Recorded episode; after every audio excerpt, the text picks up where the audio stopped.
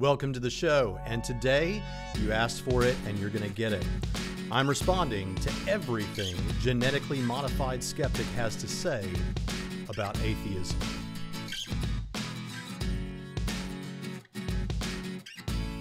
Okay, so I'm not actually probably responding to everything that he says about atheism, but I had several people send me messages and say, hey, you need to respond to this genetically modified skeptic. I'd never heard of the guy.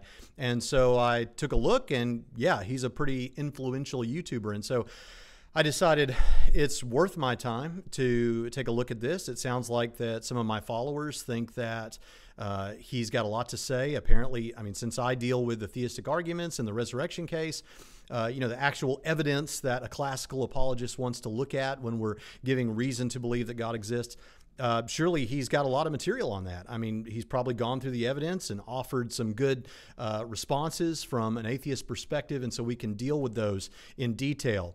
I have narrowed the discussion uh, or this subject of this video to one playlist on Genetically Modified Skeptic's channel, and that is the one titled Atheism. So in that playlist, he has seventeen videos. Um, of those seventeen videos, I'm going to say something about seventeen of them, all of them. Uh, now, I'm going to dwell mostly on one or two videos because, might as well say this from the jump, I, I like this guy a lot. I say that in most of the videos that I do, but I really do. I mean, I poured into this channel and really watched everything, and I didn't watch it all at double speed. I actually watched and took uh, copious notes, as you can see, on this uh, channel and particularly on this playlist. And in doing so, I began to really kind of relate to this guy. I got to really like him. I uh, found some things in his story that were similar to things in my story, believe it or not. And so I found him to be a really likable guy. I think if I were uh, lived where he lived, I, I think I could be friends with this guy. I don't know if he'd think he could be friends with me, but I, I think so. I mean, he seemed like the kind of guy that I hang out with. And so I really am sympathetic to particularly some of the stories that he told about family and friends and community. And so in that regard, I, I really um, I really became invested in, um, in his uh, position as I went through this. However, uh, as I looked through this list, uh, I realized a couple of things pretty quickly. Um, despite what some people probably thought when they sent me to his channel, I don't think his intention with this channel is probably what I thought it was. I don't know that the intention of this particular atheist YouTuber is to really deal with the theistic arguments, the evidence-based things that Christians will provide, because that's not really a lot of what he deals with in this. He deals with more, and I don't mean this in a pejorative way, he deals with indirectly the things that uh, have to do with worldview as it relates to religious people and non-religious people.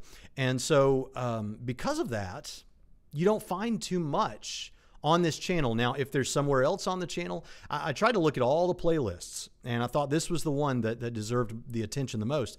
Um, I don't find much on this channel in, in terms of dealing with the actual evidence that Christians will give or religious people will give for believing what we believe. I, I didn't see much treatment of that, which means if you're interested in the truth claims of these uh, different religions or of Christianity specifically, since that's what I hold to, um, I, I don't think this is the channel to come to to find a debunking of the truth claims of this religion or a dealing with that. Maybe you want to go somewhere like Rationality Rules or Cosmic Skeptic. We're going to see them today, at least one of them.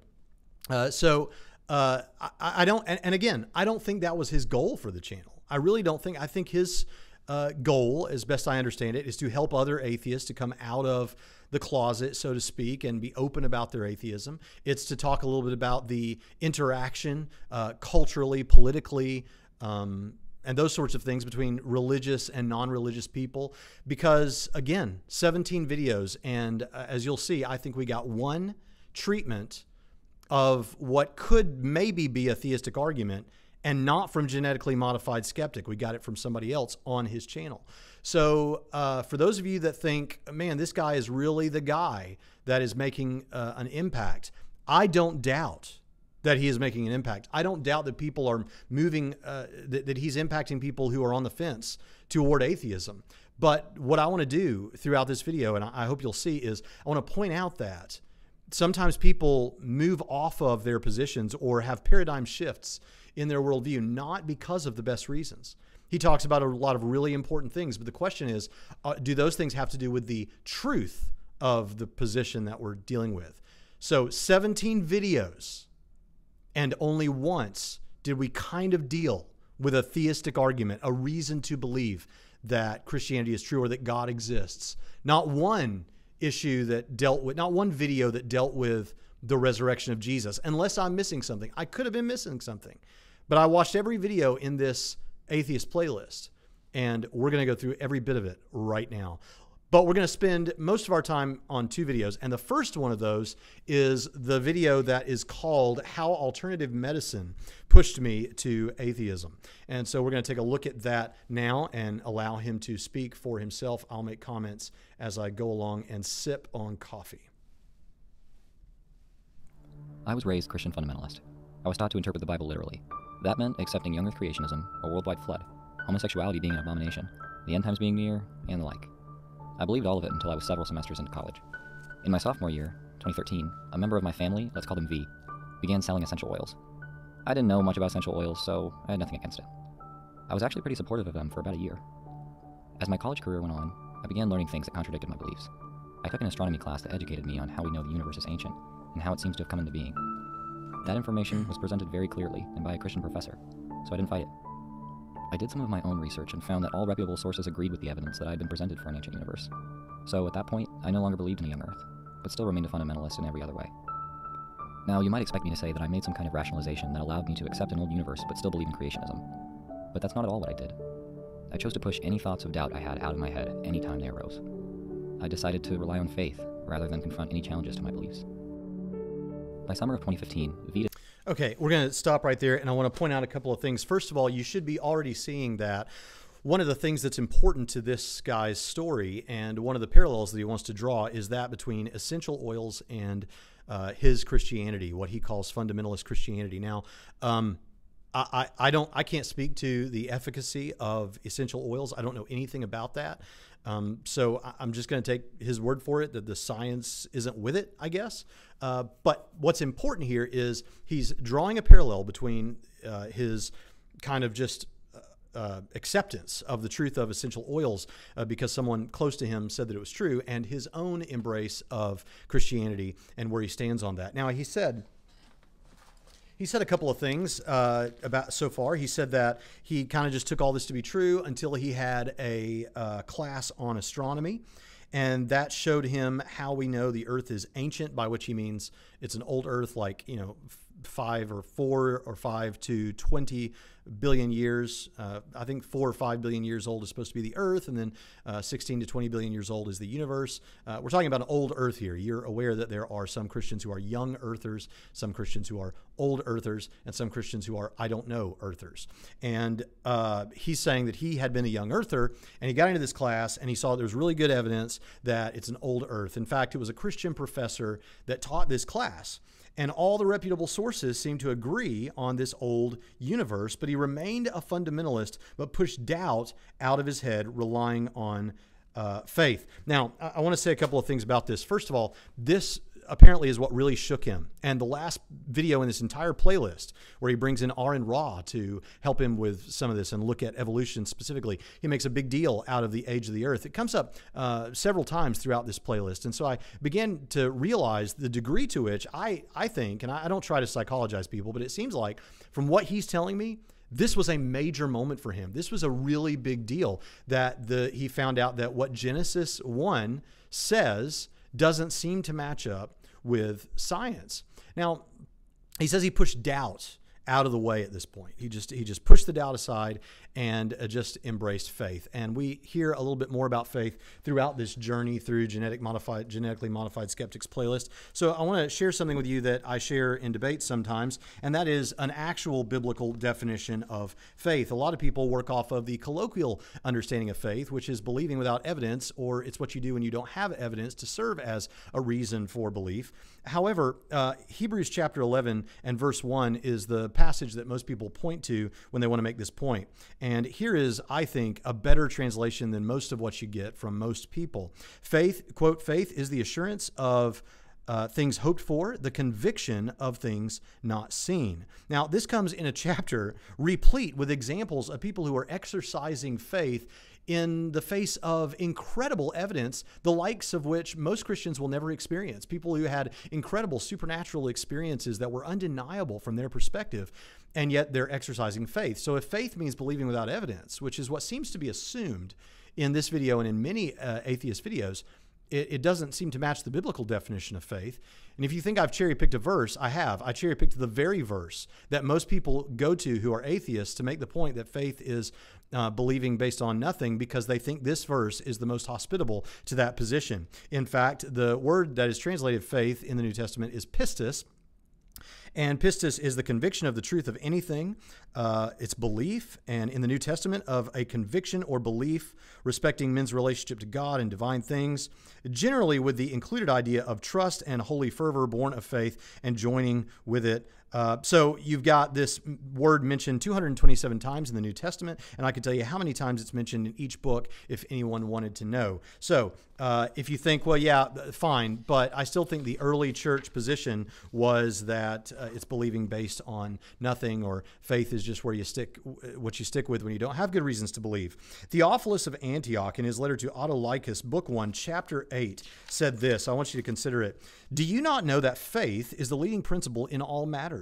For what husbandman can reap unless he first trusts, you see the parallel there between faith and trust, his seed to the earth? Or who can cross the sea unless he first entrusts himself to the boat and the pilot? And what sick person can be healed unless first he trusts himself to the care of the physician? And what art of knowledge can anyone learn unless he first applies and entrusts himself to the teacher? If then the husbandman trusts the earth, and the sailor the boat, and the sick the physician, will you not place confidence confidence in God, even when you hold so many pledges at his hand? Here is good evidence that uh, Christianity has always held that faith is trust or confidence based on something. The sailor doesn't trust that the boat is going to get him where he needs to go without ever having stepped on a boat before. The uh, person who's going to grow something doesn't trust that something's going to grow, because even though he's never seen anything grow before. Uh, and, and to bring it more to our perspective, you don't trust that when you sit down in that chair that it's going to hold your weight, because you've never seen, even though you've never seen a chair hold people before. No, uh, the, the, the gardener knows that he's seen this happen many times before. He has good reason to have faith that it's going to work this time, to trust. Uh, the sailor has good reason to trust the boat's going to be able to carry him where it needs to go, because he's seen boats like this function before. And we sit down in chairs trusting that they're going to hold us, because it's happened almost every time we've ever sat in a chair. And when it hasn't, it's been a big anomaly. So I hope to impress upon you that um, when I, I understand, I don't deny that many Christians use faith in the same sense that atheists would like to pin us with, but faith in the biblical sense. And this is not a no true Scotsman fallacy, as if to say, these, I just disagree with these Christians, so you should go with my understanding of the Bible. No, I hope I've just shown you that the biblical definition and the historic Christian definition of faith is trust or confidence in something based on uh, good, e that can be based on good evidence. So, um, but he says he pushed doubt aside and just exercised faith. I don't think he exercised the biblical understanding of faith, not because I know his story better than he does. Of course I don't, but because what he's describing as faith, I don't think is what the Bible means when it says faith. Um, now, he says that he just, um, he just pushed doubt aside. Now, I don't blame him for this, because I think that it could have been the case that he grew up in a church background where they did not encourage the assessment of doubt or the actual probing of your doubts. I've run into people before who say, if you've ever had real serious doubt, you're not really a Christian. Well, I deny that, partly out of self-preservation, because that would mean that I'm not a Christian. I've experienced doubt before in my life. I've experienced doubt uh, not only about whether Christianity is true, but also whether uh, I'm really saved, you know, whether I'm really, uh, even if Christianity is true, am I really a Christian? I think every Christian has experienced some kind of doubt or other. What I would have encouraged Genetically Modified Skeptic to do is to not uh, just push that doubt away, but to embrace that doubt and to probe it, to actually be intellectually open to finding out what's the source of that doubt. And if Christianity turns out to be true, then continue in your Christianity. If if the doubt is there for a, a real good reason, because Christianity is false, well, then let's figure that out too. But let's actually look at the doubt. Um, I think Gary Habermas says that he used to have a page on his website, and uh, he put on there, he called it the Hall of Faith. He put on that, that website everyone who had never had any doubt at all in their Christian life. And he made a big deal out of always saying that page is blank, because everyone experiences doubt. And atheists and skeptics also experience doubt. I mean, I, even when you come out of the worldview type stuff, I have doubts sometimes about whether or not my wife really loves me. Not a lot. I have been married for almost eighteen years. And so in that time, I've had those kind of doubts before at times. Uh, but you know what? My doubting whether she loves me or not uh, doesn't necessarily mean she doesn't love me. It doesn't mean there's anything wrong in my marriage. That doubt is maybe a good thing because it engenders some conversations and a quest for knowledge. But I've spent so much time on that, I probably need to move on. But the, the, the what I would have encouraged him to do is to analyze that doubt. And for anyone out there who may be experiencing doubt, let's analyze it together right now.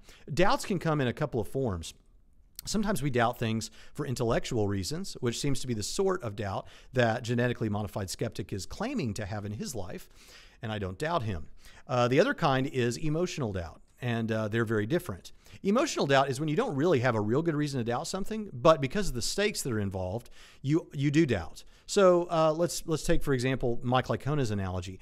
Mike Licona, I've heard him say in uh, public speaking engagements that, let's imagine you have a piece of subflooring, which is, you know, a good wide piece of board, and you placed it across two platforms that are, that are separated by a six-inch drop. It's just a six-inch drop. And can you walk across that very wide piece of subflooring? Yeah, you could walk. I mean, you could dance across that thing. Is there really any good reason to doubt that you could walk across it? No, not, not really. I mean, and, and really, why would we ever worry about doubting it anyway? Because if we fell off that piece of subflooring, it's six inches. We're going to be fine. You know, the most that might be hurt is our ego a little bit. But now take that same piece of subflooring and put it between two skyscrapers. Now, do you have doubt? Well, yeah, I probably, I probably do have doubt. Well, but what's changed? The width and the strength of the subflooring is the same. You should be able to dance across it just as you did before. Why aren't you now? Is it because of any intellectual reason that you have more of a reason that you're going to fall off than you did before? No, it's the same chances that you're going to fall off, all things being equal. But uh, what's changed is the stakes. There's so much at stake. And so for that reason, we doubt. But that's an emotional doubt. An intellectual doubt is when there really is something about the reasons to believe that is bothering you, that causes you to question. If genetically modified skeptic had been in a church where I was going, I would have encouraged him to embrace the doubt, and let's consider whether this is emotional or whether this is um, intellectual. And if it's emotional, we could recognize that and move forward without much of a problem, because we would recognize that that happens in every area of life, uh, even marriage. But if it was an intellectual reason, then what we could do is we could look for the right apologetic material, or, or look for a good compilation that is uh, Christians dealing with atheists, or look at some debates where Christians are talking with atheists and, and see what the evidence is. And I'm convinced, because of I believe that uh, Christianity is a very solid worldview and uh, defensible, to say the least, that I think that he, uh, if he was being fair with the evidence, would have remained uh, a Christian, or, or well could have, uh, would have had a good chance. But instead, he did what I would think, I think he probably suspects someone like me would say you should do, when I think it's the worst of all things to do, which is to ignore the doubt. We don't ignore the doubt.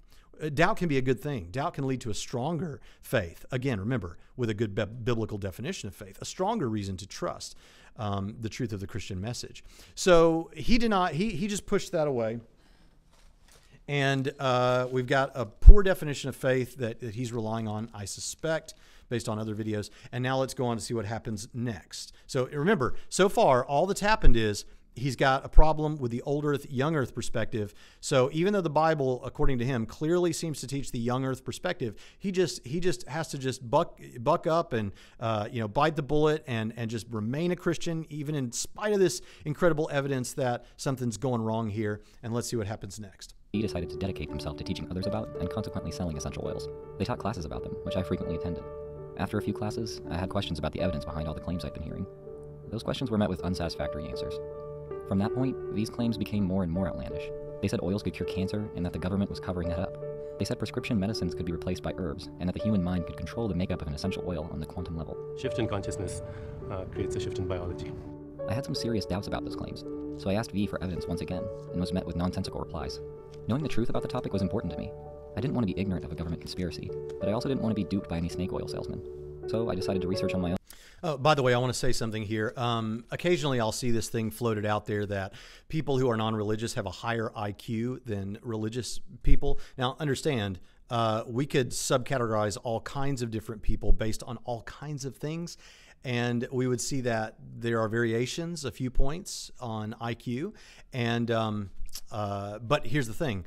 There are people who are in a people group who typically have lower I Qs uh, there are individuals within that group who have a higher I Q than most of the individuals in the higher I Q group, you understand. So uh, this is actually always a dangerous thing to to uh, try to criticize a position based on, is the I Q uh, issue. However, um, one of the things that I've, I've, I've thought about this is, if it is the case, and I don't know that it's the case, I'm skeptical of these kind of things, um, but if, if it is the case that non-religious, or yeah, non-religious people have a higher I Q in general than religious people, there are several reasons why that may be the case. One reason why that may be the case is that uh, uh, people with higher I Qs are more likely to get into higher education at liberal arts schools, where they're going to be confronted with, um, you know, maybe some philosophy professors and some biology professors and people like that uh, who are um, non-religious and, and giving them reasons to be. It may be that they begin to affiliate with people in that setting where there's a lot of wild stuff that often goes on and some motivation to reject religious belief. There's a lot going on here that you need to parse out, and correlation is not always causation. But one thing we find among high I Q people is typically they don't like to be duped. They get really upset because they, they pride themselves on being smart. They, they, they, I'm not saying this is a genetically modified skeptic. I'm just playing off something he did just say. He didn't want to be duped. The, one of the issues he had with this uh, essential oil stuff is he didn't want to be duped. And um, that's something that people with high I Q, I'm sure he has a high I Q. And um, so I, I don't want I don't want anybody pulling the wool over my eyes. I'm, I'm, I see that kind of stuff coming, man. I'm not like that. And so that can put you in a position where you're a little more skeptical than you should be Uh, about certain things. So anyway, uh, let's move on. So we're seeing the dichotomy now between the essential oils and the uh, Christianity, the truth claims of these two positions. My own. In college, I studied research methods for several semesters, so I knew how to recognize and read peer-reviewed material. That's where I turned to first. Quickly, I discovered that V's claims not only lacked evidence, but had been thoroughly debunked for decades. Frustrated, I confronted V with this information. Their response was vitriolic, and I realized that my skepticism was being taken personally. I asked V, why do you cling to an ideology that lacks sufficient evidence? Why do you turn a blind eye to what is most reasonable? I've seen it personally, and it's important to me, they said. Instantly, I was convicted. I was guilty of the exact same irrationality. Why was I so readily skeptical of alternative medicine, but not Christianity? Because my faith was important to me. Okay, now I want you to notice something here.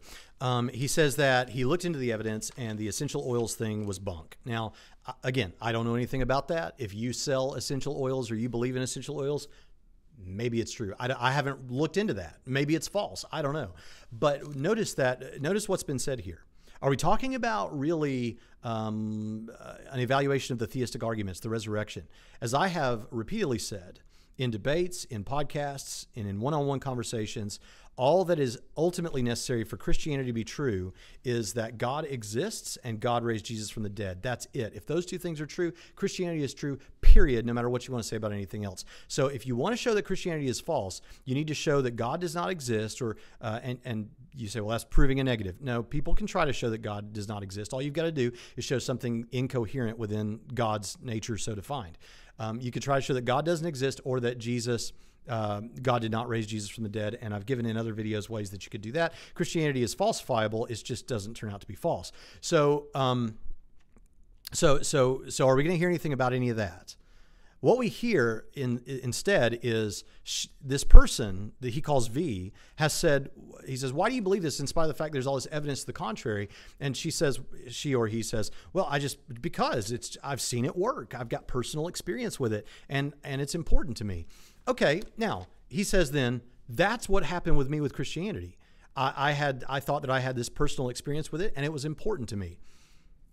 Uh, so then I, I was really like, and, and this led to basically the tumbling away from Christianity. We're going to see more of the story in just a moment. But here's the thing I want you to notice about this. What's wrong with saying that one of the reasons you believe something is because you had a personal experience of it and you, and it's important to you? Um, you know, I, I think that there are many people today that believe evolution is true because they believe they've personally had an experience Uh, with the evidence that it's true. People believe that Donald Trump is currently the president of the United States of America because they have personal experience that it's true. And for some people, it's meaningful to them. Uh, you know, there are people that uh, that, that believe uh, in any number of things because they have some personal experience. You say, well, yeah, but there's got to be more than that. Okay, fine. But all we've heard so far is she had a personal experience, uh, and uh, but the evidence didn't back up, you know, and, and verify her personal experience. Okay, you had a personal experience of some sort with Christianity, but now the next question comes, in both cases, we've got a little piece of evidence. Someone claims to have had a personal experience. That's a piece of evidence. You're right. There needs to be more evidence to back that up, to, to verify what they're saying, because their personal experience doesn't count as evidence for you necessarily. If you, uh, you need to see some evidence for yourself. But it's something. It's something, okay, they're saying there's something to this. I've been a Christian all my life, so maybe there's, I feel like I have some reason to believe this. So now let's look at the evidence. That's where this should go. Um, does it go there? Kind of. Let's move on. A silent depression filled the next several months of my life. I knew my faith deserved a challenge, but I was afraid to open a door I'd never be able to close. Regardless, questions that I had pushed aside in the past crept into my awareness. They bombarded me constantly, and eventually were all I could think about. For my own sanity, I had to confront them. The foundation of my faith crumbled as soon as I earnestly sought the truth, regardless of the conclusion. Okay, now he says that, that he had all these questions that need to be challenged. Now, he doesn't tell us anything. And, and frankly, look, Genetically Modified Skeptic, if you ever see this, I don't blame you for that. It's a five minute and nine second testimonial video. I don't expect you to give all these great, you know, debunkings or whatever in this video. In the playlist, I mean, yeah, kind of. And I'll get to why in just a second. Uh, because I've already said I understand that th this is not the sort of channel I think you have, but uh, I think the way you set things up, we should expect that, and I don't think we got it, but we'll talk about that in just a moment. But notice that he said as soon as he opened the door to letting these questions be challenged, um, he suddenly, everything began to f crumble, his worldview crumbled or whatever. As soon as? Like, I, I get it, but this is a issue that should take some time. Like, you should be able to look through some things. Uh, look at, look at, you know, take some time, man, go through. And maybe he did this. I'm just, I'm just giving you, again, I don't claim to read people's minds. I'm only giving you what I see from a video like this. It sounds like as soon as he opened the door, boom, I mean, it all just fell apart. Well, there is a great history of Christian thought. There are some powerful arguments that some of which to really get to the bottom of, you may need to spend years really studying these things. And, and, and now at this point, maybe you have, but at first, I, I, I don't know, but we don't get anything about that here. We don't get any specifics. Again, I don't blame him for that, but, but we don't get any of it yet. I was faithless. The idea of living without faith was so foreign to me that I didn't even know what to call myself. Someone who didn't claim to know if God existed, but didn't have a reason to believe. What do you call that? I sought out ways to define what I believed. Soon, I stumbled across the term agnostic atheist. That was me.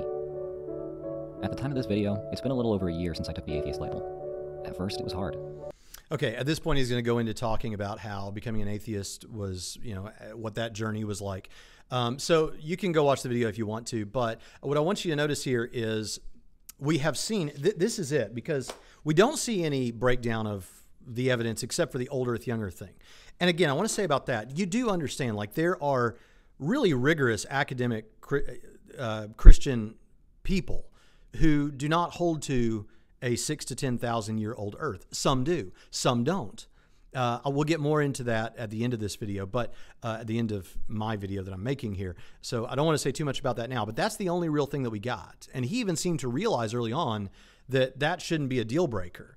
So what we got, the setup for this playlist that we got, this is the first video in the playlist. Here's what we basically, here's what I'm feeling communicated to me is essential oils were bunk.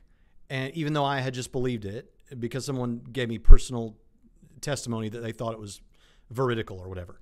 And Christianity, I thought I had just personal evidence for the truth of it, but but um, this one turned out to be false. And now I, I think this one is false now. And the, the thing that's the same is in both cases, people said they had personal experience that it was true. Okay, that's not enough to leave a worldview, and I don't think that's all there is to it. But here's what I want you to really hone in on. Uh, what we're talking about with essential oils is whether the claims are true or not, right? We're not talking about anything else. Whether this is actually true, whether they are, uh, you know, efficient to do what they say they can do. So that means that if we're drawing a parallel between essential oils and Christianity, we want to know, is Christianity true? Are the central claims of the Christian message true? That's what we want to know. And since you're setting up this channel this way, you're setting it up with an eye toward what is true, not what's good for America, not whether we like the implications of it for people that have particular lifestyles, um, not what does it mean about me if I'm an atheist or you, if, or how are we different morally? None of that is what we're talking about. What we're talking about is, are the claims of essential oil true and are the claims of Christianity true? So what we should expect in the rest of this playlist is uh, a parsing out of the truth claims, the central truth claims of Christianity. Does God exist? And uh, did Jesus rise from the dead? And maybe is Scripture true? Or, you know, these kind of things. Is that what we get? It is not. Uh, but let's continue moving now. And I'm going to show you, we're, we're going to go through the rest of these much more quickly. I said this, I'm not even going to play most of the videos. I'm going to play one more video um, and not an enti- in its entirety like this. Uh, because there's not much that needs to be said about most of these. Now, again, th this would be good stuff for some other apologist to deal with, this stuff that's going to come up, some of this stuff. But uh, a lot of it, for what I do and why I was recommended to go to this channel, it's just, I, I don't see it there. So, all right, um, let's take a look at the next video. The next video is Religion Useful? Now, in this video, basically what, he, uh, you know, Christians, this is kind of my paraphrasing of what he's saying. Christians often say that religion motivates moral living and some other things, but moral living can be found outside of religion. Um, now, this is an important thing I want you to notice if you watch a bunch of this guy's videos, um, and that is that you'll hear him use the word monopoly a lot. And what he wants to say, and I like that he's fair like this, is that he'll say, I'm not saying that X, whatever good thing that is often attributed to religion, whether that's moral living or pioneering science or whatever it is.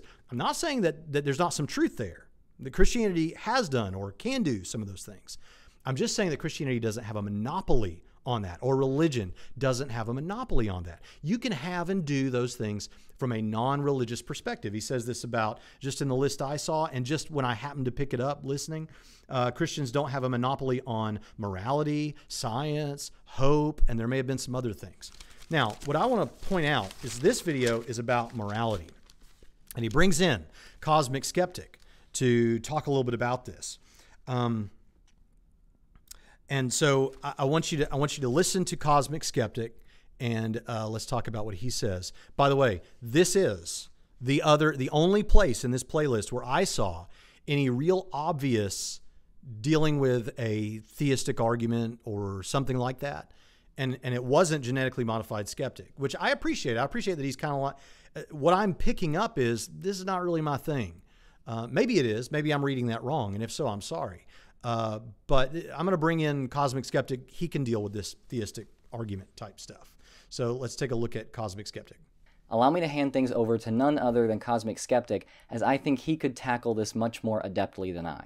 Thanks, Drew. I want to continue the discussion by looking at what is perhaps the most pervasive group of utilitarian arguments in favor of religious belief, and that is the moral family of arguments. The assertion is, in effect, for numerous and specific reasons, that religion is useful and perhaps essential to both a functioning society and functioning individual due to the moral basis it offers and the moral code it promotes. When you hear that religious values must be recognized and implemented in the upbringing of children, their education, and the fabric of the nation in which they live, you're hearing this argument. Now, there are two... Now, I want to be fair about this. First of all, um, yeah, I, I, I don't care so much uh, for what I'm doing here about this particular... It's an important question.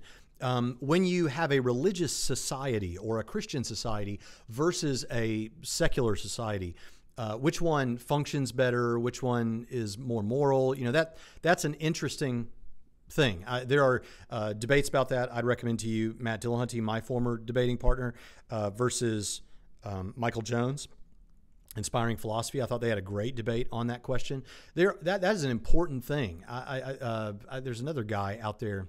What's his name? Uh, I don't know. There's another guy out there doing debates like that too. That's important because those issues matter, uh, how society is affected.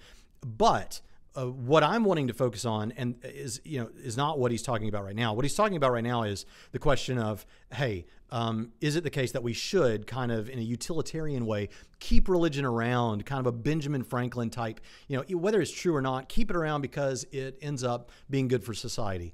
Um, I'm not interested in addressing that. It's more the other part of what um, Cosmic Skeptic says that we're getting to, I think, here in just a second. Two principal forms that these moral arguments most prominently take as I see it, and I'm going to tackle each individually here. First, that religion and God are the basis of morality, without which morality can't exist. And second, that religion provides essential values that we couldn't do without. So let's crack in. So firstly, the argument for religion as a basis for morality. This simply no longer holds the sway it used to. This is likely due to the increase in religious pluralism and the overall decline of religious belief in total, whilst morality is just as pertinent a social issue as it ever was. The argument claims that an objective moral basis must exist for morality to make any sense, and that this basis must be some higher being in order to have the authority required to be this basis. With that in mind, there are two ways that you can dispute this form of moral argument. The first way is to suggest that the objective basis for morality is not a god, but rather something else, and something a little less supernatural.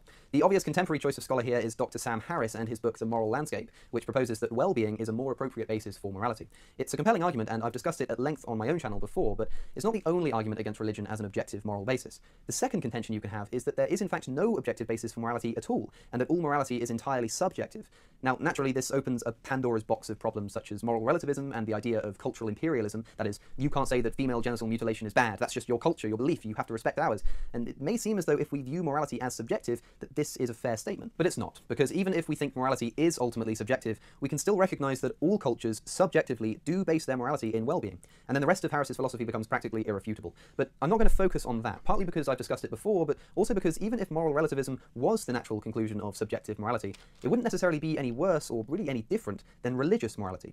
Let me explain. Remember, there are thousands of gods and thousands of schools of theology. Even if ten people believe in an objective religious morality, they may still all have completely different ideas about what is objectively moral according to each his own god. Furthermore, you may have noticed that any person's god always seems to agree with the person's own moral opinions to an extent that almost resembles the suspicious. To quote Bertrand Russell, people don't have an ethic based upon their theology, they have a theology based upon their ethic. I'll further explain this with a simple thought experiment. If you're religious, then answer me this question, and do so honestly. If your god explicitly... Okay, so what I want you to notice here is, uh, so he's laid out a couple of possibilities. He kind of recognizes that this moral argument that Christians want to bring, and the one that's on everyone's minds, the one that is most commonly used, is William Lane Craig's moral argument, which says, if God does not exist, then objective moral values and duties do not exist. Um, duties being things that you should or shouldn't do, and values being value-based claims. So if God does not exist, then objective moral values and duties do not exist.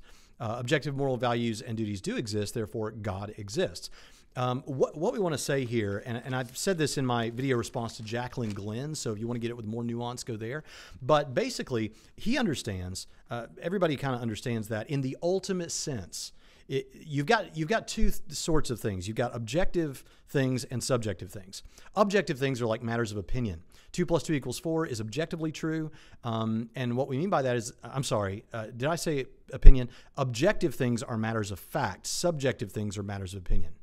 Uh, so two plus two equals four is objectively true, and that means if everyone on planet Earth, or ninety-nine percent of everybody on Earth, Um, believe that two plus two equals seven, they'd just all be wrong, and two plus two is still equal four, equal four um, th because it's a matter of fact. Subjective things are more like matters of opinion. So, are bald-headed, bearded men the most attractive kinds of men?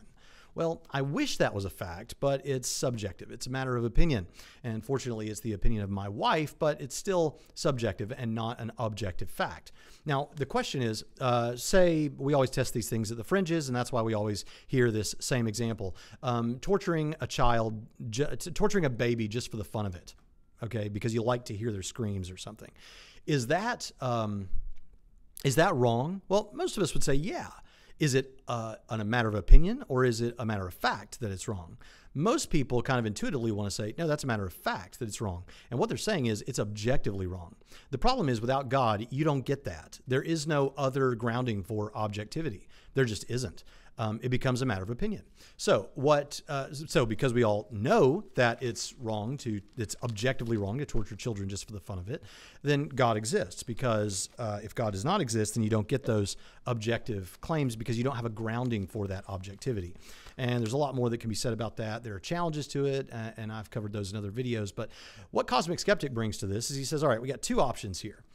On the one hand, maybe Sam Harris, something like what Sam Harris says is right, and we could say that there is an objective grounding uh, for morality such that it's a fact, but it's not found in God. What it's found in is our is well-being. What's objectively good are those things that are good for human well-being, or maybe well-being for animals and whatever else you want to add into that. But well-being is the grounding for uh, things being uh, objectively good or bad. Um, the problem with that is that that still wouldn't get you to objective morality. A Cosmic Skeptic seems to recognize this, uh, may, unless I'm misunderstanding him. I think he understands that that that's flawed thinking, and the reason for that is because groups of people uh, agreeing on something, even if it's the group of the entirety of the people that live on planet Earth, uh, that's still just opinion-based. It may be the opinion of everyone or a large group of people, but it's still subjective. To give you an example why subjective things are not just personal individual things. So uh, my favorite flavor of ice cream, uh, what, what I think is the best flavor of ice cream, that's subjective. But groups of people as well. So I live in Evansville, Indiana. And to date, the buying and selling, selling of marijuana for recreational purposes is, uh, is considered wrong by the people and government of Evansville, Indiana. Uh, that is to say, it's illegal. But that's the opinion of this group of people. But if I get on a plane and go to somewhere like, say, Denver, Colorado, guess what? That local government or group of people or whatever is that the buying and selling of marijuana, if I understand things correctly, is uh, is not wrong and is legal. So uh, you still see that it's subjective. It's a matter of opinion. Just now, a group of people instead of um, uh, one person. Uh, so what about what if the whole world agreed or ninety-nine point nine nine percent of the world agreed that something was right or wrong? And so we could build out this morality from that. That still wouldn't get you to matter-of-fact, objective morality. And the reason for that is, think about it this way. Take something that we know to be objectively true, like two plus two equals four. Could you ever make that a matter of opinion just by adding more people to it? Uh, so, well, if one hundred thousand more people thought that two plus two equaled seven, would it now equal seven? Well, what about, you know, uh, ten million more people? Would, then it, would it equal seven? No. Well, what if uh, eight billion people all agreed that two plus two equals seven? Wouldn't that now mean it's seven? No, they'd just all be wrong. They would have the wrong opinion of that. And it would still, the fact would still remain that two plus two equals four. So you see that, that this, uh, uh, escaping that this is subjective, morality is subjective, even if everyone agrees that well-being is the best basis for morality, um, that, that still doesn't make it objective. So that fails. I think uh, Cosmic Skeptic understands that. So it sounds like he opts for the second idea, which is, well, uh, we could still decide subjectively that well-being is going to be the grounding for our morality. And it never would mean really that torturing children for fun would really be a, uh, wrong as a matter of fact objectively. But within the subjectively chosen framework of well-being, now it can serve as uh, we can we can call that objective. This is kind of like Matt Dillahunty's, and I don't know if he came up with it, but his example of a chessboard, where um, you, we subjectively decided on the rules of chess and constructed this game of chess. But then within the game of chess, there are objectively good and objectively bad moves. Um, so it doesn't matter so much if, in the ultimate sense, uh, something is right or wrong. All that matters is that within this structure that we've created, we call things right or wrong. But don't you understand this is to miss the point? The very question is whether in any ultimate sense something is right or wrong.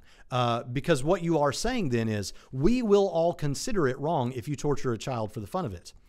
But it's still not really wrong. That's just a matter of opinion that it's wrong.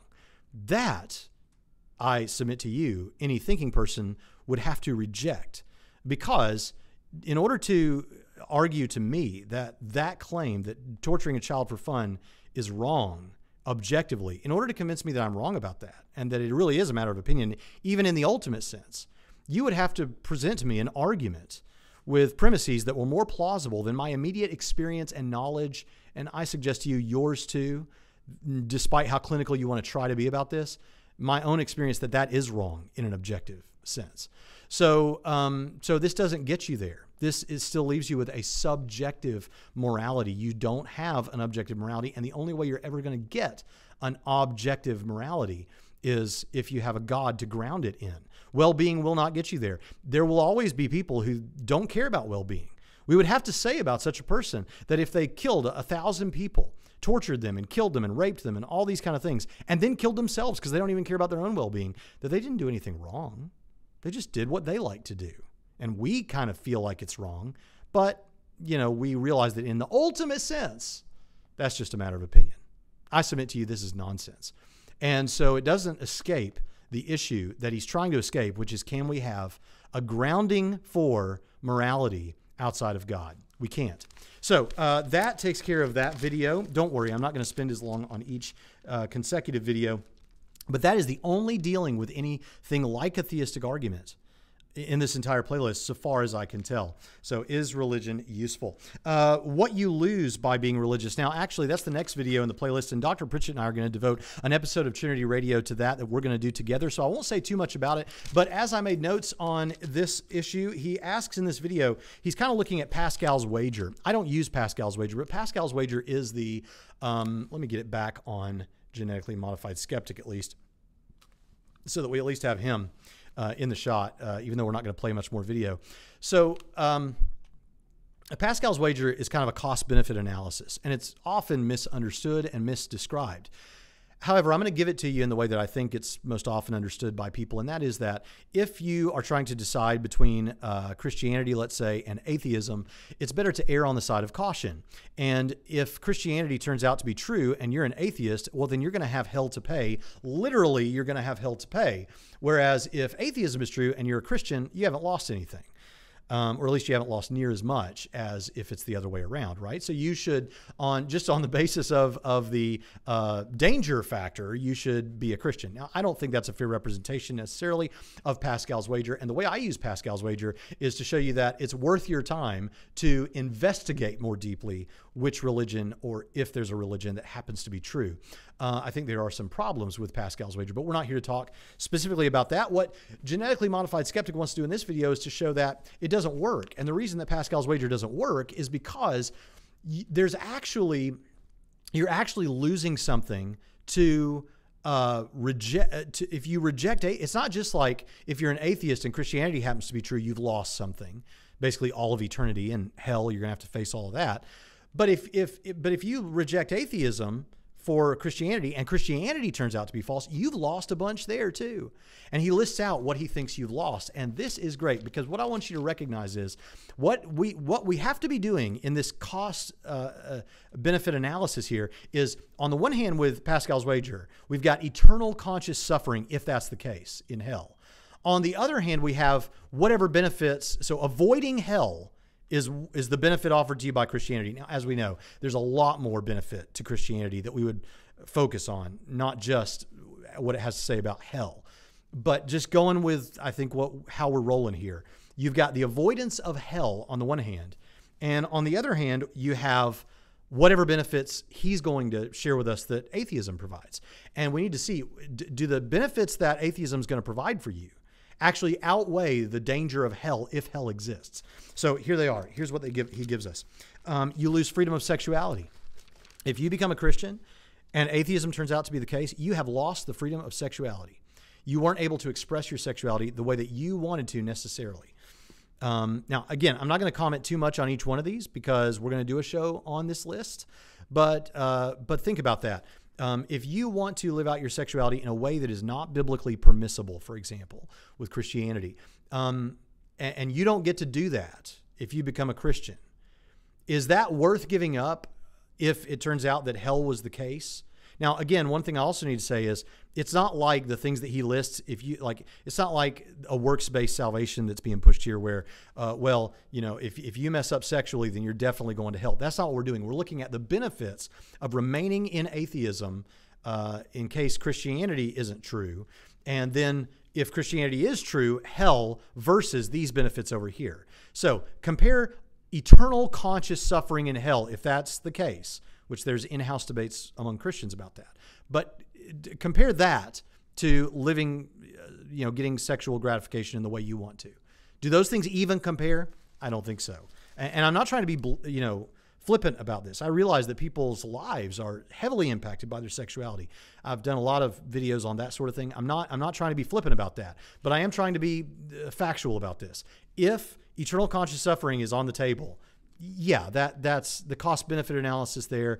Sexuality is not even on the table compared to that. Um, you lose the freedom to do what you want with your money. You know, you don't want to pay ten percent of your money to the church. Uh, well, you know, th then then remain an atheist. Is your, is ten percent of your money, does that even compare to eternal conscious suffering in hell? I don't think so. You miss out on the fear of hell. We're taking it right on the, if, you, if you're an atheist, you get to miss out on that fear. You don't have to be afraid of hell anymore. Well, uh, okay, that that's fine, but not being afraid of hell versus hell maybe being true I mean, that sounds like, it's kind of like if you just decided not to believe in cancer, just think you wouldn't have to be afraid of cancer anymore. Well, okay, and then I might become a two-pack-a-day smoker. But if if smoking really does lead to cancer, if cancer is a real thing, it was not worth it, right? And that's what we're saying about this here. Um, you miss the freedom to plan life how you want to. So if you if you choose atheism over Christianity, you get to be whatever you want. You just be whatever you want. Whereas Christians are going to say you need to consult God, and God's going to share with you what you should be and what you should do. Um, is getting to pursue a career that you want to pursue that perhaps is biblically not permissible or that God doesn't lead you to, is that worth hell? I, I don't think so. You missed out on eating or drinking whatever you want. Doctor Pritchett was in here in a while, and I don't a while ago, and I don't want to steal his thunder, but he he, he kind of smacked his belly and he was like, "Yeah, when you eat and drink whatever you want, you look like this."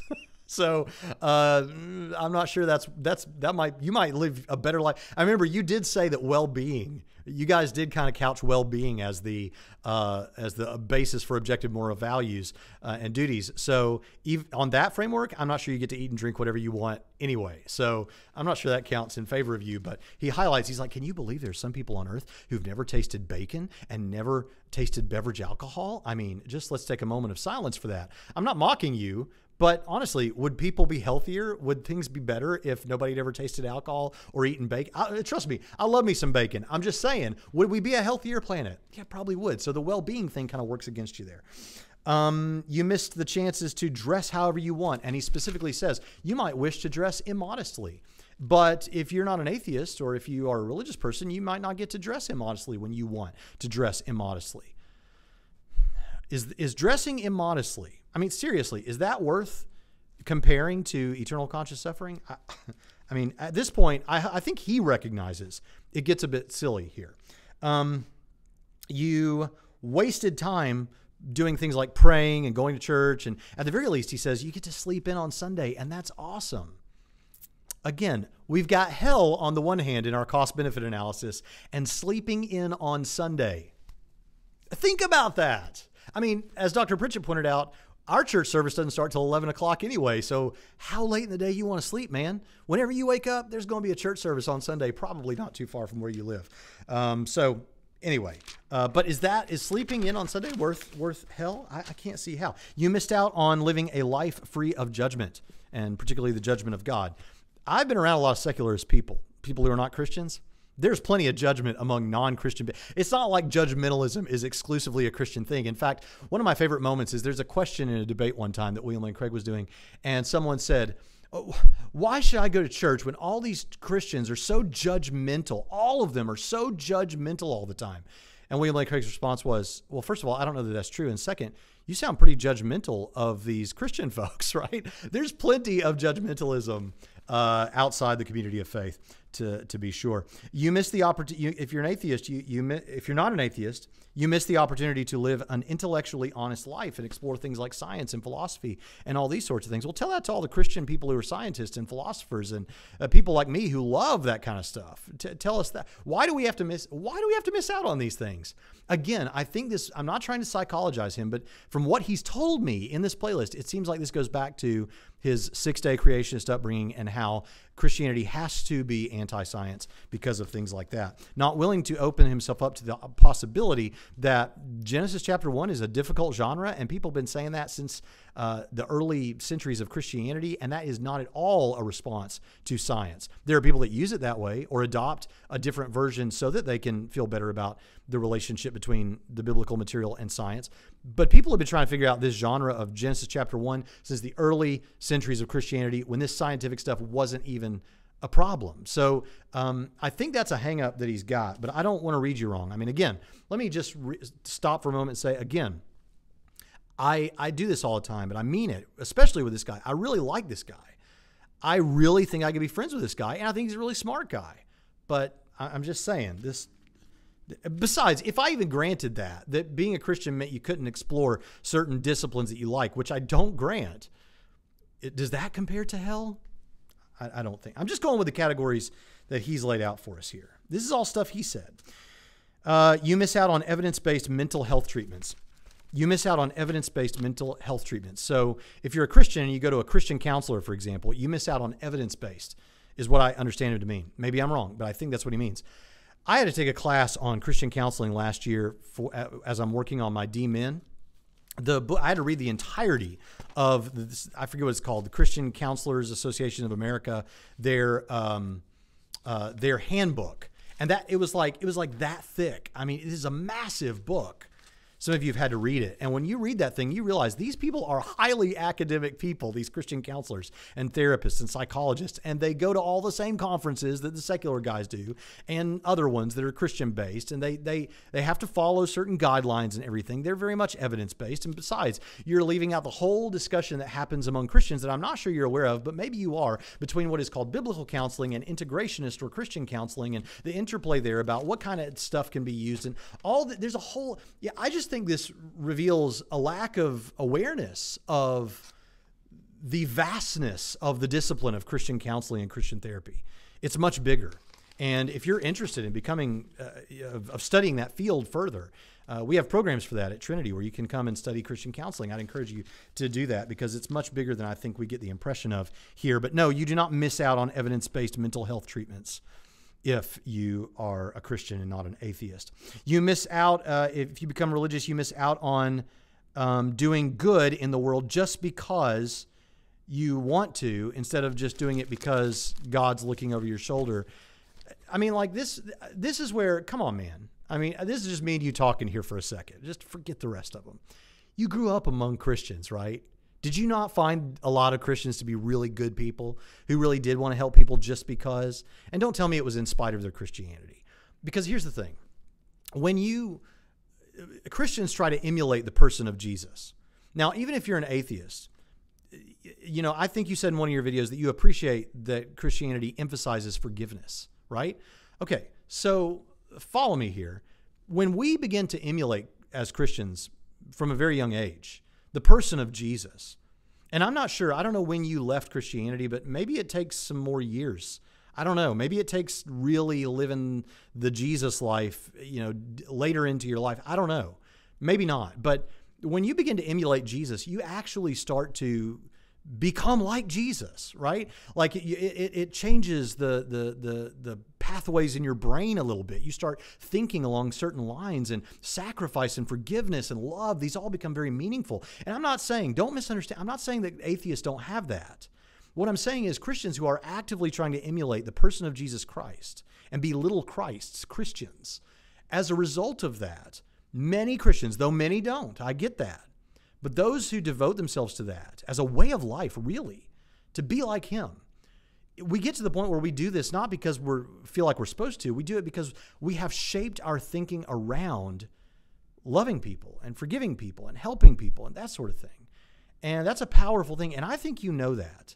I think you know that from certain people in your life who have done that very thing. And that is worth considering. I think about Steve Gregg of The Narrow Path. I mean, that guy has been trying to be like Jesus for so many decades now that he actually starting to look like Jesus. You know, I mean, look at this, he's got long hair, and I just look at it. He just, I, I don't, you know, just go go check out Steve Gregg. He's great. But this is just, I mean, come on, man. I, I don't, we're not just helping people because we feel like we have to. Uh, if we are, that's not a very mature Christianity. There are many Christians who are helping people because that's what they want to do. If you become religious, uh, you miss out on being able to value all people equally. Now, I think there's some stuff going on under the hood here that's not mentioned that has to do with maybe how the religious right responds to homosexual rights, maybe in the uh, you know, twentieth century and before, how some religious people responded to um, other issues of human rights and race relations and things like that. Um, and and, and that, that needs to be mentioned. I mean, that, that we need to deal with that. However, atheism doesn't, there's nothing about atheism that has anything to do with that.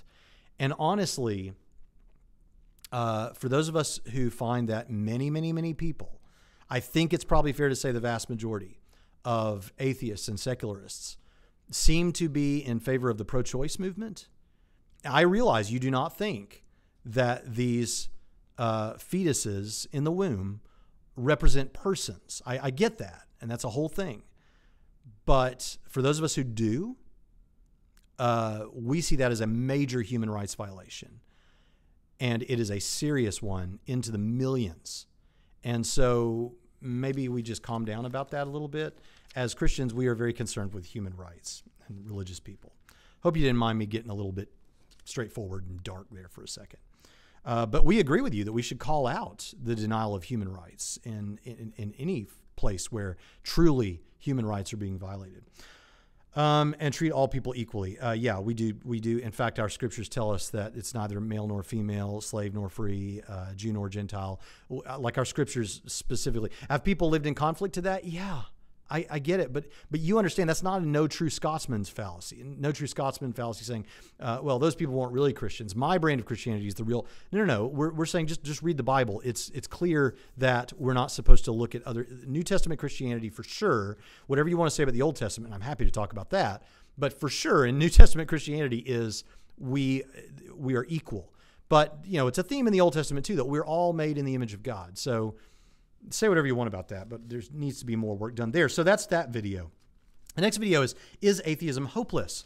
Um, in this one, we hear a little bit about atheism is not hopeless. Let's vary up the imagery here and give you another picture uh, of genetically modified skeptic while we wait. But um, yeah, so, so he brings in Rationality Rules here, and Rationality Rules uh, talks about uh, can you have hope um, in, within atheism? Because or can you have purpose? Am I, I may be getting the, let's see, what is, what is the, what is the title of that one? Um, uh, let's see, uh, rationality. Yeah. Is it hopeless? That's the name of the video. Is, is, is it hopeless? Is atheism hopeless? And in, in that is purposelessness and all that sort of thing. Uh, yeah, I, I'm going to move through this one, but I want to say here that Rationality Rules is brought in to say that, um, It's, well, let's just get into it. You can have your own sense of purpose, we're told by genetically modified skeptic. You can have your own sense of purpose that you decide for yourself. Now, uh, this gets into some existential atheism, and we could talk about Jean-Paul Sartre and things like that, where you decide for yourself a purpose for yourself.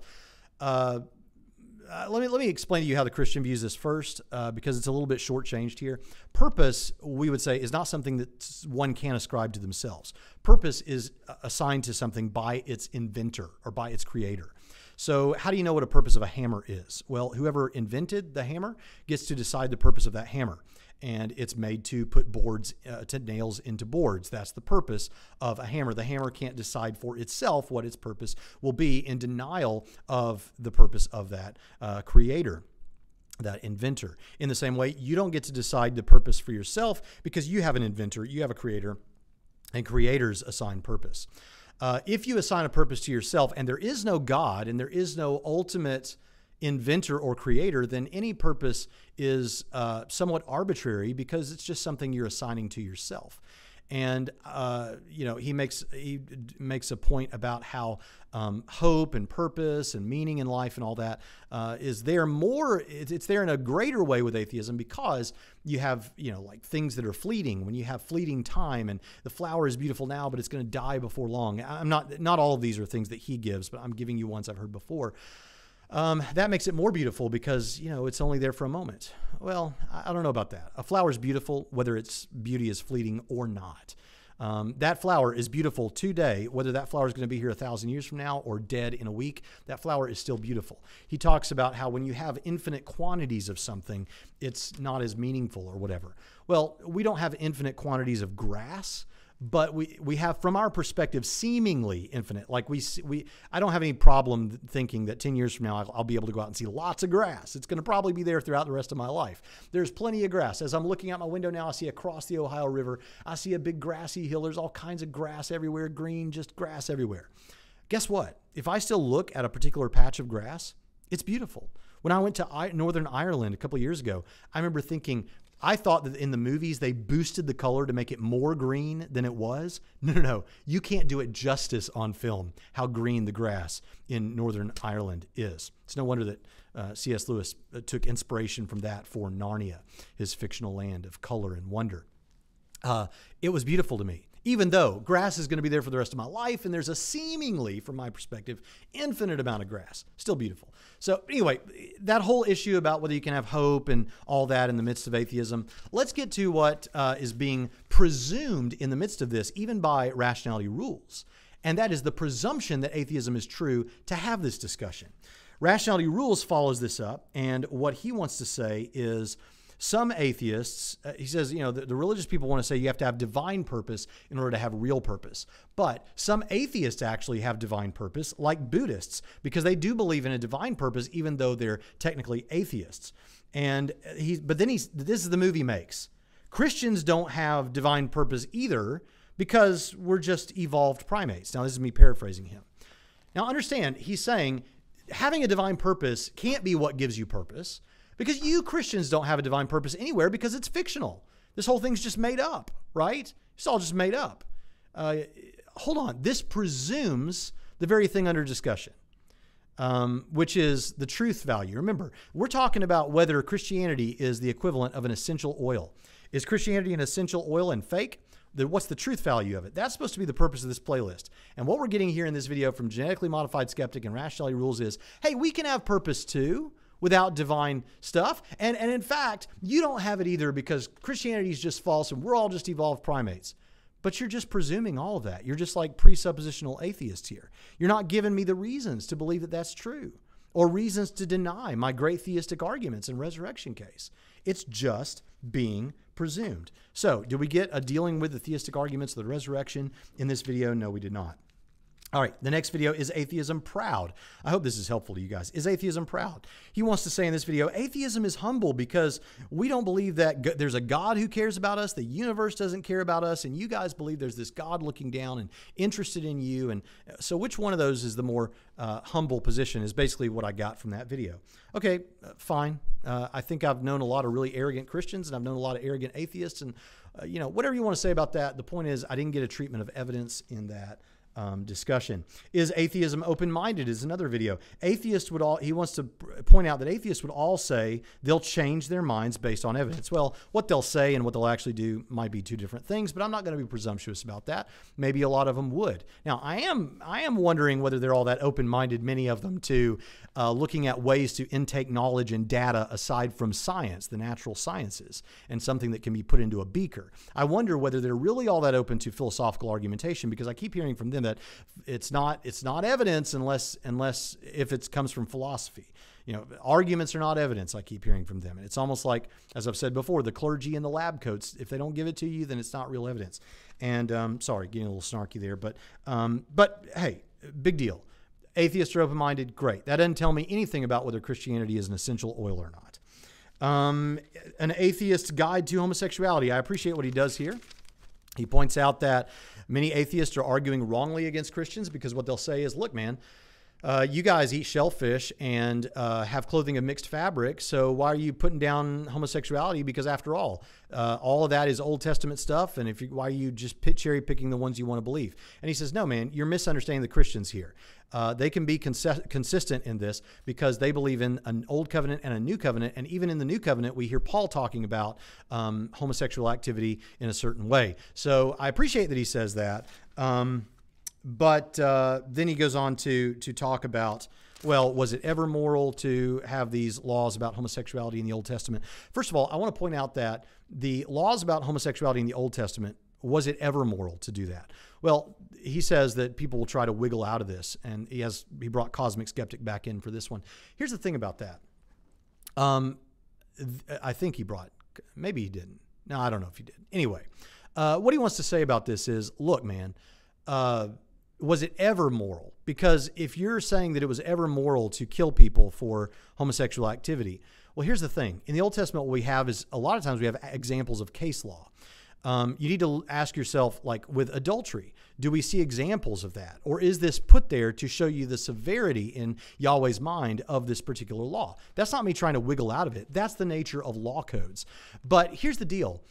Granting everything you want to say about this, does that speak to ultimately whether or not God exists and God raised Jesus from the dead?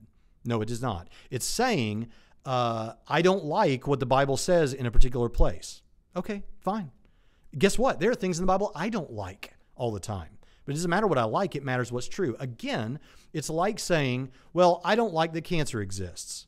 Well, okay. Why would you ever want to believe in cancer? I don't believe in cancer because I want to believe in cancer. I'd like to believe cancer doesn't exist. But that would be dangerous for me. I believe in cancer existing because I think there's good reason to believe it exists, despite my personal feelings about it and what I feel in my heart. And when it comes to this issue, this is a very important issue, and I don't want to undermine or, uh, uh, again, I don't want to treat this lightly. We're talking about people's lives and, um, and all those sort of things. But whether you like what the Bible says about human sexuality is irrelevant to the question of whether or not God exists and God raised Jesus from the dead. So I appreciate that he points out a point of clarity, though, for people arguing against Uh, Christianity that involves uh, discussing homosexuality. I think you did a good job there uh, explaining the differences between Old and New Covenant Christianity. Uh, there is no such thing as true Christianity. He goes into a thing here about um, how uh, people will just say, well, you're interpreting this wrong or you're interpreting that wrong. Um, again, I think this goes back to the whole young earth, old earth thing. But what he says is there is no true interpretation of the Bible because it's mostly fiction. Again, did we get arguments toward that? No, we just got an assertion. This is, again, presuppositional atheism. I hope you're seeing as we go through this that as nice as this guy is and as smart as I think this guy is, and as much as he may have some good things to say on occasion, we're not getting any good reason not to believe that Christianity is true.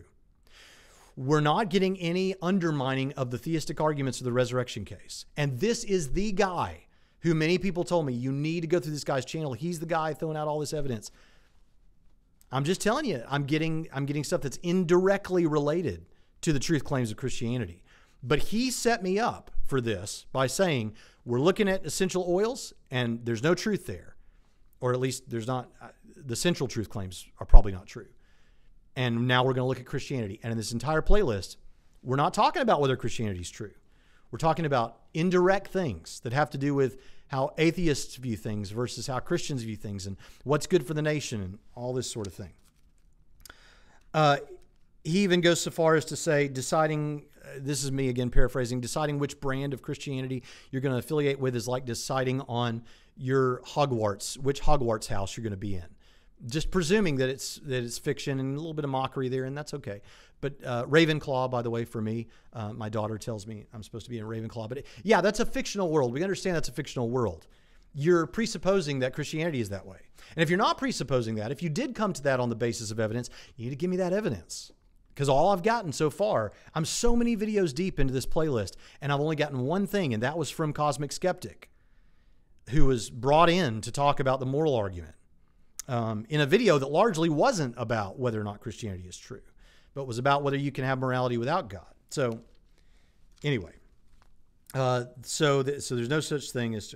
Now, the next video, How Atheists Teach Their Children. This outlines differences in parenting, but again, not truth. I actually think that's a helpful video for those of you who are uh, Christian parents and atheist parents to see what how these people raise their children.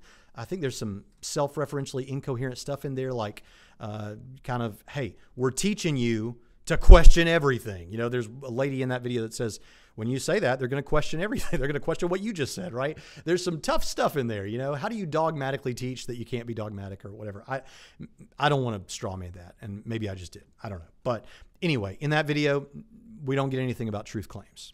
We, we, we don't get anything about the theistic arguments, the resurrection case. Um, we only have a few left here. Uh, if atheists argued like theists. Okay, I did a couple of videos here. If atheists argued like theists and if Christian, if atheists argued like Christian apologists. These are clever videos. I think these videos are the ones that kind of made him famous. So, hey, you know what? Um, golf clap for you. Uh, those were creative videos.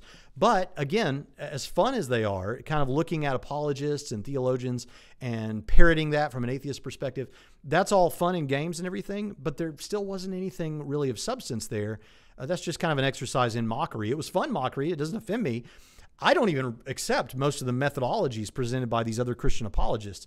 There's two or three that I do, um, and maybe that would deserve a video of its own. But again, nothing really, nothing really of ultimate, uh, nothing really to engage the theistic arguments. I think he does kind of uh, try to give a reverse of one of the more prominent ontological arguments, but but it wasn't, I don't think, and maybe I'm wrong, I don't think it was an attempt to really try to give a criticism of that approach, but just to kind of, look, we could say this too kind of thing. So, um, so yeah, but they're fun. These are the ones I think that kind of put him on the map is what I've been told, but again, same as, same as the rest. I'm an atheist activist in the closet. Now, this is more personal testimony type stuff. And I really, this is one of the ones that made me really like him as a person because I kind of sympathized with his story. But again, nothing here uh, dealing with the, the arguments and evidence. Awful objections to anti-theists. He goes through a list of objections people bring to anti-theists. Anti-theists being those people that, and I don't want to mischaracterize, but um, don't want there to be, like they don't believe in God and they don't even like the idea of there being a God, something like that. Um, Christopher Hitchens called himself an anti-theist. Anti-theists aren't trying to force people to leave their faith is one thing he wants to emphasize. Anti-theists aren't against all religious practices all of the time. There are some good things in some of these religions like forgiveness and Christianity and stuff like that. Um, okay, uh, there's some other things he lists, but great. Some people have strawmanned anti-theism. All right. I still don't see any good reason to be one. Um, so let's move on. An atheist's thoughts on Eastern religion. This is a video where he took a trip to Singapore. And um, uh, shout out to you, Jeremy Lin, if you're watching from Singapore right now.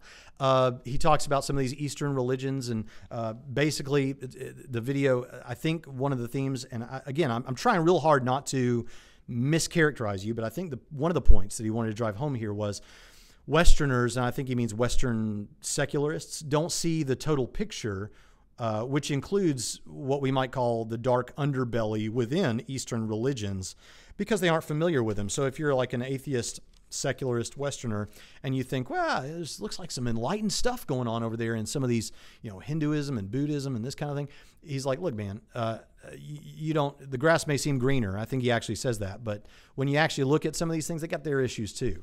Uh, I hope that I'm characterizing that correctly. Okay, but again, no, no dealing with theistic arguments, no evidence. Uh, no dealing with the evidence. Uh, coming out as an atheist. This was a panel discussion. There were two other guys on the stage with him. Now, I skipped around in this video. I'm gonna, I'm gonna admit that. I did not in the rest of them, but I did in this one because he wasn't the only speaker. But if I got all of his parts, he again, no dealing with the theistic arguments, no dealing with the resurrection case, uh, the actual evidence for Christianity. Um, but there was an interesting moment here, and I don't like to talk about people's personal stuff too much, but he offered it here, that when he came out to his parents as an atheist, uh, his dad actually started asking him some evidential stuff. Now, he just kind of moves over that pretty quick, but he mentions that his dad asked him, uh, well, yeah, but how do we get here then? You know, how, how did, you know, and, and he, did, he said, I explained it all to him, but he didn't really tell us how he explained. I was on the edge of my seat thinking, oh, we're about to find out. We're about to find out what, what, what his reasons were. He's going to answer his dad's question. You know, how do we get here? You know, this kind of stuff. It never came. Um, his mom asked him the more emotional type stuff, but his dad wanted to know about the evidence, it sounded like. And, and his dad maybe got some, but we didn't get it from Genetically Modified Skeptic. All right. Uh, then he does a video based on some Jonathan Hyatt thinks, uh, thinks new atheists are dogmatic is the video there. And he wants to point out in this video that we're not dogmatic. We don't think religious people are stupid. There's, uh, and he does a bit of a comparison between atheist atheistic positions and religious positions on things. Okay, fine. Again, maybe you're not dogmatic, whatever. Uh, maybe you're not a religion, as Ken Ham wants to define you, or as this Jonathan Hyatt wants to say. But, uh, but again, I'm interested in, are you going to deal with the truth claims? This whole playlist is set up that Christianity is like essential oils, and I, I haven't been given any reason yet to believe that Christianity is like essential oils. I'm still waiting on what that will be.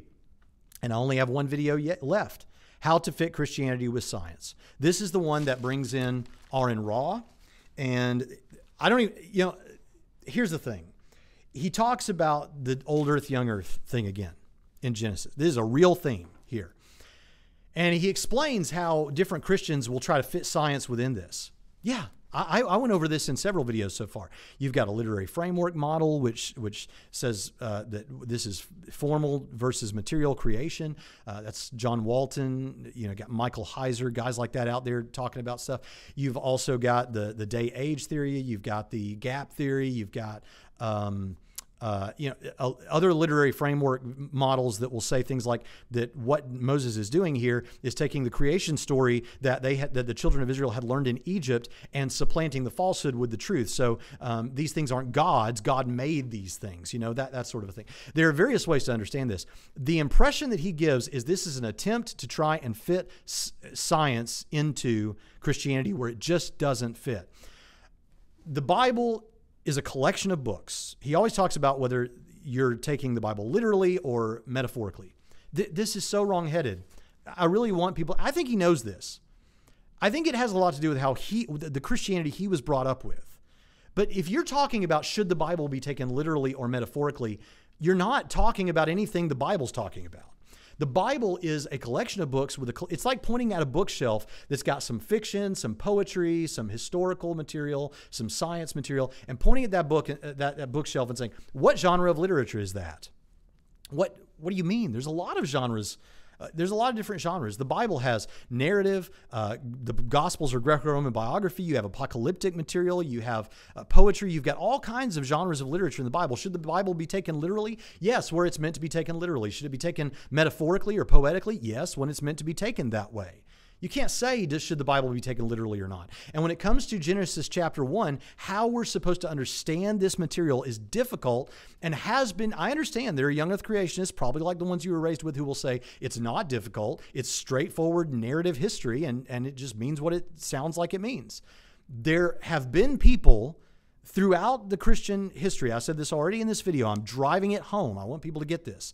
Before this, try to fit science with, before all that stuff, there were people already saying that the earth was much, much older than six, than six to ten thousand years from our perspective. There were already people saying that. There were people saying that it was the uh, age that it would be based on that reading. So, you know, it's just, this is far too, far too surface level treatment of this. And if this is one of the things that began your exodus from Christianity, I want to see some videos where you really do dig deep and deal with these things. Um, and, and I, I'm challenging you to do that. I'm not, I'm not, I'm not making fun of you. I'm not, I, I think you can do it. I think you can do it. And I want you to do it because I think when you do that, you're going to see that if you are open-minded, like you, your video on open-minded atheists says, if you are open-minded, I think you're going to see that this, there's more to this than what you're, Uh, what you're making out. Then he talks about evolution. Now, I don't embrace biological evolution. I lack a belief in biological macroevolution. I remain unconvinced um, of it. Could I be convinced of it? Yeah, sure. If I if if evolution turned out to be true, I would not cease to be a Christian. I would I would just find out I was wrong about evolution.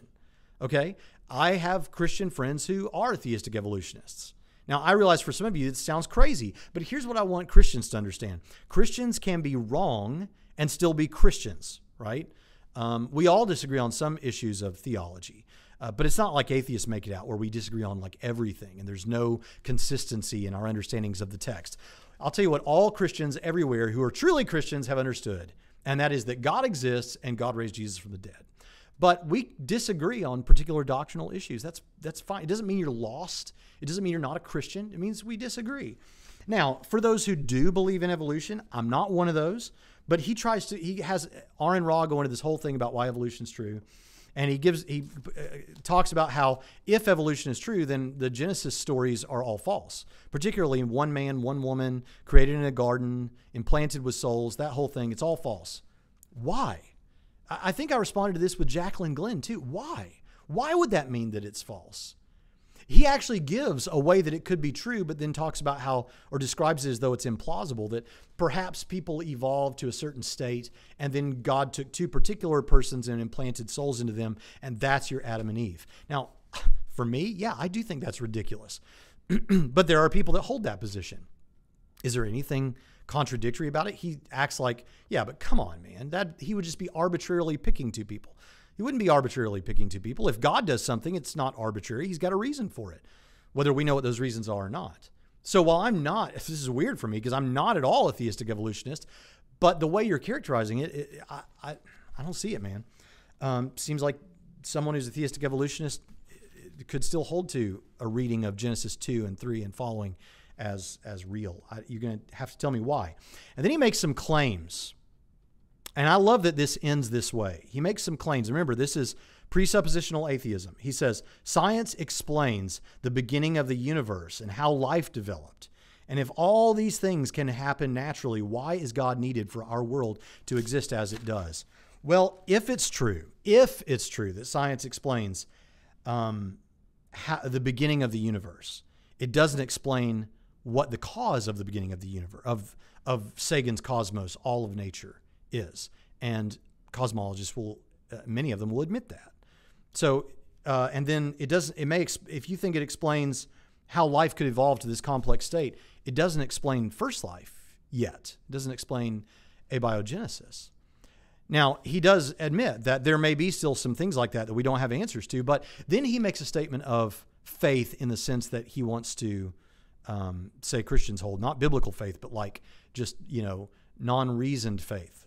And this, this is an inductive claim that every time we had a lack of, you know, had a gap in our knowledge and we got the answer, there was a naturalistic explanation. That's what we call a naturalism of the gaps. Um, that is, we don't know yet, but I'm sure naturalism is going to figure it out. But here's the thing. When it comes to the beginning of the universe, as I've argued in almost every video until this one in this series of response videos, we don't just believe that God exists as the cause of the beginning of the universe because we don't have good reason to believe, we don't understand what the naturalistic explanation is. We believe that we have good reason to believe that it is an agent who is spaceless, timeless, non-material, sufficiently powerful, and has a mind. And you can look at any of my other videos in this series to get why I think that, or my debate with Matt Dillahunty, or my debate with Daniel Alvarez, or my debate with Will the Atheist, or any other of those. And you'll, you'll understand why. Um, so we end, interestingly, he says that the essential oils, he realized that he had just been embracing that on faith and embracing Christianity on faith. And he had to, he just pushed doubt aside and held fast to his faith. But ultimately, he had to give up the faith and look at the evidence, man. And, and then everything crumbled. I want to tell you something. In the end, what we find in this last video in the series is he's just embracing faith that naturalism is going to be able to answer all the questions of the future. And that's not even the faith that the Bible's talking about when it uses the word pistis. So I've come to the end of this. And I know it's been a long video. Thank you for sticking with me. Listen, I do like this guy, but I want to make it clear that this is the guy that people sent. You got to respond to this guy. And he set up this playlist with a testimonial that placed essential oils next to Christianity. The truth claims of essential oils are false, and the truth claims of Christianity I came to disbelieve. So I expect the playlist to be why those are false. And I only got one out of seventeen videos. We've dealt with all seventeen. I got one. I got one dealing with a theistic argument, kind of. And for that, it was Cosmic Skeptic that was rolled in to deal with it. I have respect for this guy, his creativity. I, again, you seem like a really nice guy, but I would encourage you to deal with that evidence in future YouTube videos, and then I'll come back and we'll deal with it again. We'll go back and forth. And maybe, just maybe, if you are open-minded, as you say, maybe you'll see that there's something to these arguments. And I hope toward that. Uh, if you're out there and you're watching this, I want, I want to encourage you to do something. Why don't you pray? He said that prayer was a waste of time. Uh, I think there's actually therapeutic benefits to prayer, even if you're a naturalist. But uh, you know what? I encourage atheists to pray to the God they do not believe in, that if he is real, that he'll reveal himself to them in some way, whether that's some kind of direct thing or through scripture or through, you know, some some way God to uh, to communicate. Some of you would say, well, I've already done that and it didn't happen. Well, do it again. Do it again. If you're open-minded, be open-minded. In investigate the evidence anew. Read a book of scripture. Take the Gospel of John and read through it with an open mind. Is it, could this possibly be true? What is Jesus really like and what is he saying? Um, and if you find yourself recognizing that, yeah, I, I think there is good reason to believe that Christianity is not like essential oils. In fact, it sounds like maybe I'm being sold a bill of goods with atheism. Well, the Bible says that what you need to do is to exercise faith. Not the kind of faith that atheists often give you a picture of, but biblical faith. You need to trust this good evidence for the truth of Christianity. Turn to Jesus, that's repentance, to turn from a life without Jesus to a life with Jesus. And I think an appropriate to do is to, thing to do is to tell him in prayer that you want to do that. And then get with a community of Christians and tell them that you did that. There are steps you need to take going forward because it's not snake oil. It's not, a, I don't know if essential oils are real or not. It's not essential oils. It's the real deal. And I think you'll find that with an open mind.